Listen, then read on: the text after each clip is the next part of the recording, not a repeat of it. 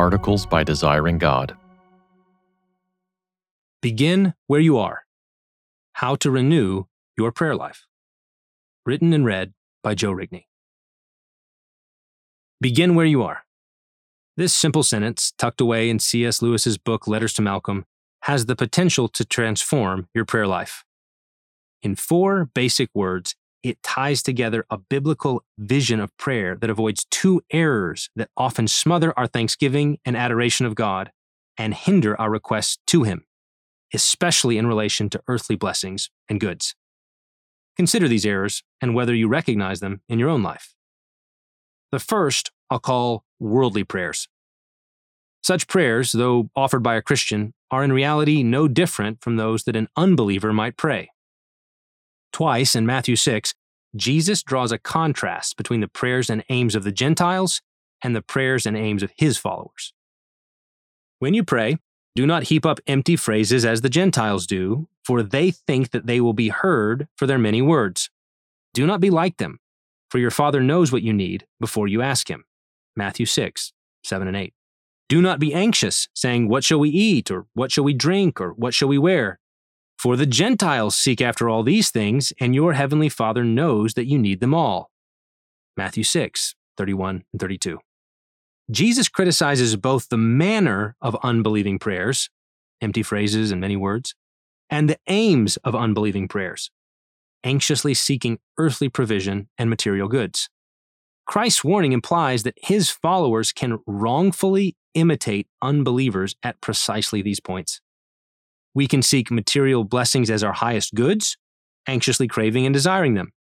And then we can attempt to manipulate God into providing us these blessings, treating Him like a butler who exists solely to supply our earthly needs and preserve our earthly happiness. False spirituality. In reaction against the danger of worldly prayers, some Christians fall into a second error, which we can call false spirituality a pious refusal to pray for earthly goods at all. Because we see the danger of worldly prayer around us, we begin to regard praise and communion with God as the only true forms of prayer. The only blessings we thank Him for are spiritual blessings, the kind set forth in Ephesians 1. Thus we praise Him that He chose us, predestined us for adoption, redeemed us by Christ's blood, forgave us for our trespasses, and sealed us with His Holy Spirit all to the praise of his glorious grace. Likewise, the only requests we make to him are for spiritual goods, for holiness, for help to walk in his ways, for filling with the Holy Spirit. Clearly, such prayers are good prayers. The falseness comes from the word only. We may not use this word directly, but we may still subtly begin to operate according to it. The only requests that truly please God are those for spiritual things, the only thanksgiving that truly honors him is gratitude for spiritual blessings. This attitude ignores the plain and simple fact that Jesus taught us to pray, Give us this day our daily bread. Matthew 6 11. What's more, it ignores the litany of passages in the Psalms where the psalmists seek God for deliverance from earthly enemies, ask Him to supply earthly needs, and render Him thanks for earthly kindnesses. The Bible is filled to the brim with thanksgiving and supplication for earthly provision and blessing. And so, to avoid both errors, we offer spiritual prayers for earthly goods. And begin where you are can help. From pleasure to thanks. Lewis commends this principle as a way of fostering worship and adoration. We often find that spiritual blessings, being invisible, feel abstract to us. However much we may want to summon a heart of worship for God's attributes, character, and saving acts, our hearts struggle to get off the ground. Lewis's principle encourages us to begin with the concrete and the present. The earthly blessings that surround us, however minor, are present to us in ways that help us to begin. A warm shower, shoes that fit, a satisfying breakfast of biscuits and gravy, indoor heating in the middle of winter, the laughter of your children, a hug from your spouse. All of these are concrete blessings extended to you with kindness from God. His mercy is over all that he has made. Thus, Lewis says, rather than trying to conjure up feelings of adoration directly, direct your attention to the mercies that press upon you at every side and see them for what they are. They are beams of glory, striking our senses, giving us pleasure, and inviting us to chase them back to the sun. Every pleasure, Lewis says, can become a channel of adoration when we experience the pleasure and then frame it rightly as a message of kindness from our generous Lord.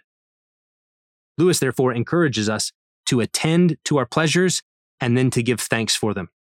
To say, How good of God to give me this, elaborating on this with all the concrete specificity we can muster.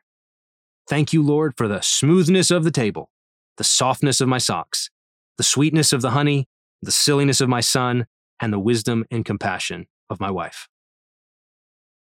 From thanks to adoration. Then, having given thanks, we follow the sunbeam back to the source, turning thanksgiving into adoration. Such earthly blessings, O Lord, are simply the far off echoes of your own bounty and goodness. These are but the fringes of your ways, and at your right hand are pleasures forevermore.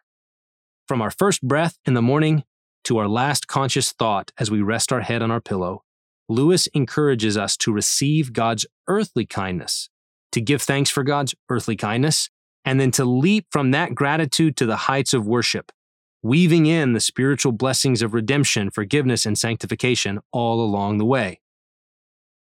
The higher does not stand without the lower, Lewis reminds us. And that's why we must begin where we are. One must learn to walk before one can run. So here, we, or at least I, shall not be able to adore God on the highest occasions if we have learned no habit of doing so on the lowest. At best, our faith and reason will tell us that He is adorable, but we shall not have found Him so, not have tasted and seen. Any patch of sunlight in a wood will show you something about the sun which you could never get from reading books on astronomy. These pure and spontaneous pleasures are patches of godlight in the woods of our experience. Daily bread, heavenly bread. The same principle applies to our requests. Though the Gentiles seek for earthly goods, food, shelter, clothing, Jesus does not tell us to cease praying for such gifts. Instead, he exhorts us to seek first God's kingdom and his righteousness, and then to pray for our daily bread. We see this in the Lord's Prayer itself. The request for daily bread is sandwiched between, Hallowed be your name, and yours is the kingdom, the power, and the glory forever.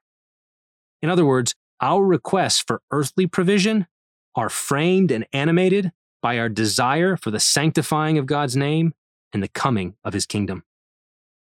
Framing the prayer for earthly provision in this way enables us to avoid the foolishness of unbelieving manipulation that Jesus condemns. How many of us have earnestly desired some earthly good, but instead of asking God directly for it, have asked instead for some spiritual good in hopes that He'll see our spiritual request and throw in the earthly good for good measure? Is this not the equivalent of piling up empty phrases and many words in order to trick God into giving us what we really want? Is there not a fundamental dishonesty at the heart of such pious prayers? Instead, begin where you are, with the desires and needs and anxieties that you actually have. The daily needs are real, and we are taught to ask for them directly. Bring them before God honestly, with no pretense or fakery. No doubt our earthly desires are often excessive or misplaced. But the best way to reorder them is to bring them to God and let Him do the moderating and refining. In this way, we can begin where we are, but unlike unbelievers, we can press beyond where we are. We don't seek merely the earthly provision. We seek God's kingdom first, above all, as our highest good. Thus, as with gratitude, we ask for the earthly good, and then we press through the desire for the earthly good to a deeper desire for the heavenly good.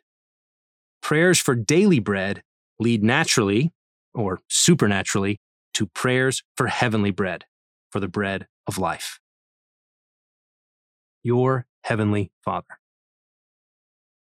Finally, don't miss what ties all of these prayers together the goodness of our Heavenly Father.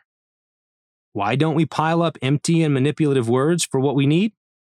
Because our Heavenly Father knows what we need before we ask. Why don't we anxiously pursue earthly goods? Because our Heavenly Father knows that we need them all.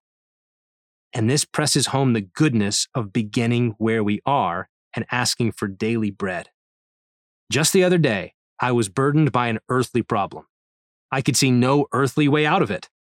And so I bowed my head and asked God for help. I don't know what to do, Lord. You will have to do something. Make a way. 30 minutes later, the answer came, clear as a bell. Had I not prayed for the provision, I might have missed out not only on the blessing, since God does truly answer prayer, but also on the kindness and care of our Father in heaven. When I begin where I am, I pray to Him who knows my needs before I ask and who tells me to ask anyway, because He loves to give good gifts to His children. For more resources, visit desiringgod.org.